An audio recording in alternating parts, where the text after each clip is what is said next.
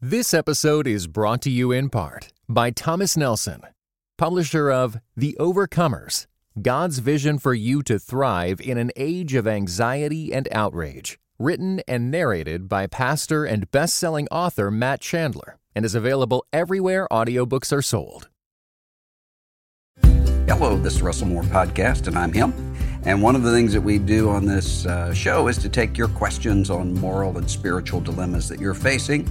And one of those dilemmas came to me by email this week. And before I get to it, remember that you can send me your question at questions at russellmoore.com about whatever it is that you're trying to figure out in your family, in your workplace, in your community, in your residence hall, where whatever you're dealing with right now uh, let me know and I'll try to answer it. And I'll make up a pseudonym for you unless you specifically tell me uh, to use your name. So you don't have to worry. I'm not going to say, we've got a email coming in from so and so about his heroin addiction. That, that's not the way that this uh, works. So, Rupert, that's a name I made up just now for this uh, person, wrote in and said, uh, I have an ethics question, and I'm sure that many other readers and listeners deal with the same dilemma.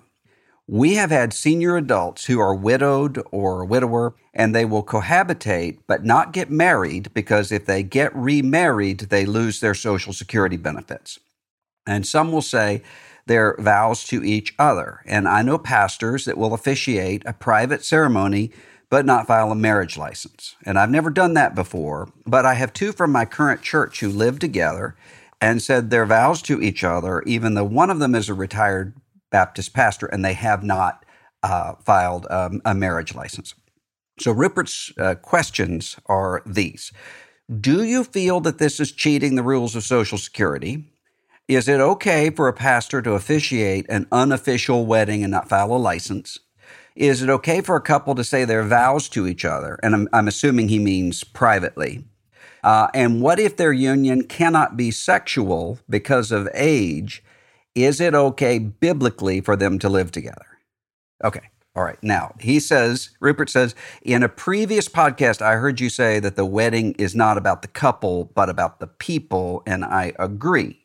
Now, surprisingly, I have gotten this question a lot. The first time they ever got this question, I thought, well, this is really sort of a niche kind of a problem. Not many people are going to face this or have to deal with it. But over the years, I've come to see I was wrong because uh, almost anybody who has a high percentage of senior adults uh, in their vicinity and are ministering to them are going to run up against this problem. So let me try to answer it. And first thing I want to say is there's always the risk that when one answers a question like this, where the, the question is, is this right or wrong, that what it will be heard as is therefore condemn the people who are wrong. That's not what I'm arguing here. As a matter of fact, I think that we can understand um, what the motivations are here for most people who are in this situation and and why most of them would not see themselves as doing anything wrong. So the old saying to understand all is to forgive all is not quite right. Um, it, just because you can understand the motivations doesn't mean that something is now morally neutral or morally okay. There are many times when I will say, I don't approve of that, but I get it. You know, I remember uh, in early, early on in ministry, we knew a couple where the husband, at least from what people could see from the outside, the husband seemed to be this really long suffering sort of a guy. And his wife just would berate him in, you know, in front of people, would just sort of correct him as though he, he was a child. And I remember one day this guy just got up, left Nobody ever saw him again. She didn't see him again. He was just gone. And I remember saying uh, to my wife, I don't approve of it, but I get it. And what I meant by that is I can see what the thought process is in his mind and why he believed that he didn't have uh, any other choice. Now, I think he did have other choices, but I can see why he would not think that he did. And so when we're thinking about this situation of senior adults who are really looking at their financial uh, stability and security, and, and sometimes they don't have uh, children to rely on at all, you can understand where this is coming into view. You can also understand that it's a problem because the government is unfairly penalizing marriage in this case. Um, and that's something that, biblically speaking, is good for people who are called to marriage to marry. And that's why the Apostle Paul says it, it's better not to marry, to, to carry out the mission that one has been given, but it's better in 1 uh, Corinthians 7, in a passage that's often misinterpreted, it's better to marry than to burn which uh, previously people thought that meant to burn in hell, often in, in uh, from their English Bibles, but it, it actually means to burn with, with passion. So it, it's better to marry than to live in this state of, of uh, frustration. Now, when so marriage is a good thing. God God created it, and loneliness is a bad thing, and, and often loneliness is uh, at almost epidemic levels uh, among senior adults if they're if they're uh, what we used to call shut in, or if they're in even senior adult uh, communities, there can be a lot of people there, but it can be a very lonely place. People are isolated in their rooms. And also, it's true that sometimes younger people have this impression that there comes an age where people suddenly become sexless. And uh, let me tell you, that is not true. And as a matter of fact, um, when I had a grandmother who was in sort of an assisted living senior adult uh, type of, of community. The thing that is so shocking to me is all the relationship drama. Uh, well, Genevieve uh, is really in love with Harold, but uh, he really has a thing for Vivian, and now Vivian and Genevieve are upset with each other. I mean, all of this almost middle school drama, it doesn't change. Doesn't doesn't matter how old you get, and and not just the sort of uh, silly side of our lives as um, as uh, people who who long for connection with one another, but but also those good created structures of a desire to uh, be one flesh and to be in community with one another. So this is a good thing. That is true. Another reason, though, why people would um, would be willing to entertain this in their minds in a way that they wouldn't if we were just talking about two single people in the prime of their lives is because they will say to themselves, well, marriage is not a government creation, and marriage isn't about the license. Um, and, and what they'll do is to say, look back at, at uh, when Jesus is talking about marriage, um, when he's saying from the beginning he made them male and female, and uh, when he's addressing uh, the question of the Sadducees in Mark 12 about the woman who has had seven husbands. When he's saying marriage, he's not talking about the sort of process that we have in the United States, where one goes and gets a marriage license and whoever's officiating signs it. That is true. But what the Bible is talking about is community accountability. So, marriage, biblically speaking, is not just about the two people involved saying, I'm committed to you. That, that, that can happen in uh, any sort of circumstance where I can say something, but then can change my mind with no implications of it. So, when you think about in Scripture, there's a there's a distinction made between, again, 1 Corinthians 7, those who are not married and those who are married. There's a distinction between um, non marital uh, sex acts and marital sex. What's the difference?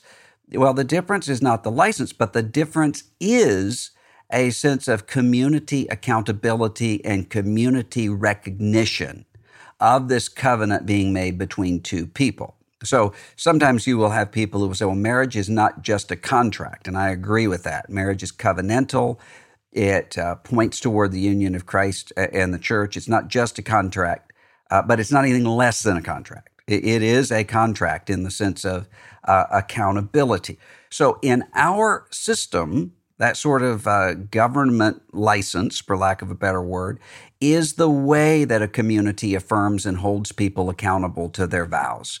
So think about, uh, for instance, uh, Joseph uh, with Mary, he was going to put her aside quietly. There's a there was a process involved with betrothal that uh, meant that Joseph and Mary were accountable to the community in more than just we changed our mind. Uh, sort of sort of a way, even with betrothal. That can happen, and you see examples of this happening biblically with people who uh, decided not to marry someone or or decided not to return um, romantic affection to someone but betrothal and then marriage are in a different category. There's accountability that is there. In our system, that is coming with a sort of um, licensing, which means all that the license does is to say that the state has an interest in this marriage. And the state does. The, the, the state is the one um, having to adjudicate at the civil level. These people are married. These people are the parents of, of these children. This is what the inheritance um, structure looks like, and here's what the uh, here, here's who who owns what in terms of a, a potential divorce. All of that is in the interest of the state. That's not all marriage is. That's not even the most important thing marriage is, but that is a key component of it. Now, that would not be the situation if you had a different kind of system. And, and maybe it's uh, two extremes here. So you think of a medieval sort of Christendom, where the church is what holds the culture together. Uh, you know, I'm not a fan of Christendom for all sorts of, of reasons, but suppose you have that. Uh, if you have that, then yes, you wouldn't need any sort of a government uh, license because the church would be and the culture would be cohesive enough to hold people accountable to the way that they might mistreat one another or the way that they might uh, violate their, their vows. Or on the other extreme, uh, maybe a sectarian community that is distinct from the outside culture, such as the Amish where there's no need for a government recognition uh, of the marriage necessarily because the community is defining what the marriage is and they're continuing to hold the couple uh, accountable. That's not the case in American society writ large. It, even in places that believe that they have uh, recovered church discipline, uh, usually uh, what is in place actually isn't church discipline in a fully orbed Matthew 18, uh, 1 Corinthians 5 sort of sense, because what it ultimately becomes is just the ability to run people off. Because the, the church exists within a cultural ecosystem. The cultural ecosystem is individualistic, and uh, people are able just to leave certain communities and contexts um, at will. Now, there's a lot of good that comes with that, as you know, I could argue all day later on but there's also a lot of bad that comes with that. So the, the point of the, the marriage license is to say there are vows here that the community has recognized. And so there are implications if one breaks them. Now, in the case of these senior adults, you're probably not going to have children resulting from the union for obvious reasons, unless you have a Abraham and Sarah sort of situation. Uh, but there can be uh, money involved, there can be sexual fidelity, and there can be a, a number of other issues uh, that have to do with the vows. So, no, I wouldn't do it. I wouldn't uh, officiate at, at this uh, wedding. So you can hear my dog Waylon uh, barking in the background, and I'm really sorry, but I'm here home, uh, broadcasting from home, and this is the risk that I run when that's the case. So I would not do it uh, for for that reason in terms of marriage. I would also not do it in terms of the issue of truth telling. So Rupert asked here, is this uh, lying uh, in terms of um, the government, in terms of uh, Social Security? Well, yeah, because what these people are attempting to do is to kind of circumvent the penalty that they would receive financially for being married by pretending not to be married. So again, you go back to Abraham and Sarah. That has been done in Scripture. That's uh, that's not though something that is commended to, to people who are to have the external and the internal lining up and to give to those to whom honor is due. Now, there's a time uh, to be able to say none of your business to the government. There are all sorts of things that the state doesn't have any uh, doesn't have any legitimate function and doesn't have any legitimate ability to interrogate. And so saying none of your business is, is perfectly legitimate in those cases. This isn't one of them because, again, the state does have an interest in marriage, but also because Social Security is a contractual relationship. I mean, even though most of us don't think about it, uh, at, all. We participate in the Social Security system, and we don't think about the contractual nature of it any more than we do uh, often what we click in order to download an app. It's, it's, there's a bunch of stuff there. I'm not reading through it. I'm not even thinking about it, but it's there. So I think that there there is a sense of I'm going to circumvent certain rules that we as a society have agreed to that I don't think is on the level. Um, now, when Rupert is asking if they're saying vows to each other privately, and I'm assuming that um, the implication is here that they're saying vows before God to one another. Yes, but again, that's not just the two of them. Uh, this is the two of them in community with other people. And so, if the state were to come in and, for instance, forbid people to marry, then I think uh, civil disobedience would be uh, appropriate in that case. To say you don't have the ability to do that, uh, or if the state were to come in and say uh, these people have to marry these other people, I think civil disobedience is is perfectly legitimate to say uh, we're not going to do that. But that's not what's happening here. So Rupert says, well, what about they're living together and cohabiting if they're if they can't have sex due to age? Well, um, I think that the implication here is that it's still a romantic uh, relationship that's happening uh, in a living arrangement outside of, of marriage. I mean, you say they can't have sex because of age.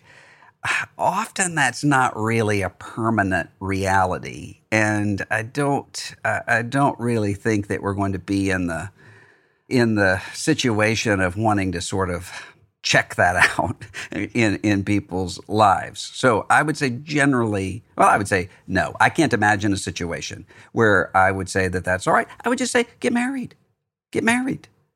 Um, eh, just as I would say to to young people who often have the same situation, who say, "Well, I don't know uh, how we're going to make it. I don't know how we're going to be able to to live uh, married to one another." And say, marry and and work it out.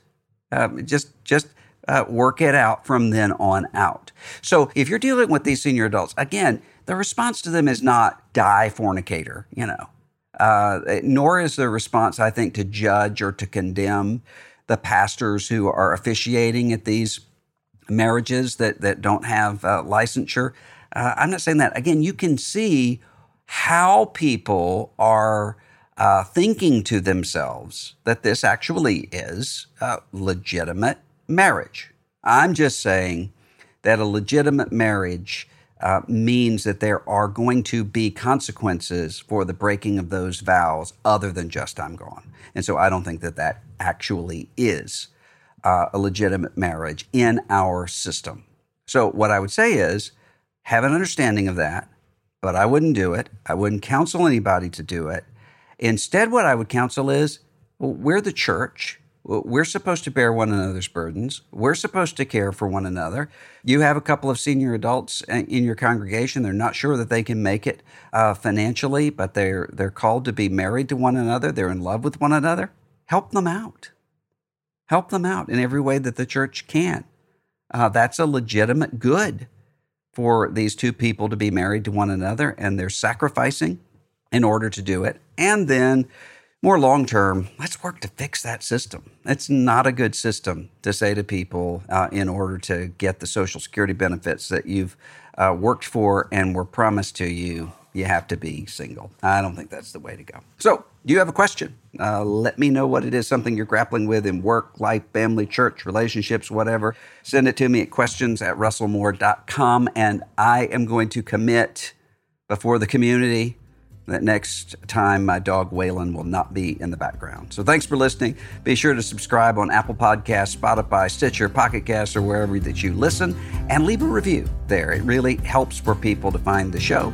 And be sure also to check out Signposts, where I have conversations with thinkers and leaders on a variety of subjects. My conversation partners in recent days have included Tim Keller, Marilynne Robinson, and others.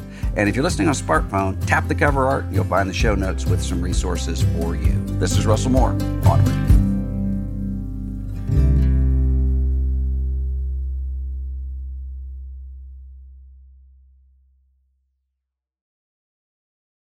This episode was brought to you in part by the Lord of Spirits podcast. Many Christians yearn to break free of the influence of secular materialism and to understand the union of the seen and unseen worlds as made by God. What is the spiritual world like? Tune in wherever you get your podcasts.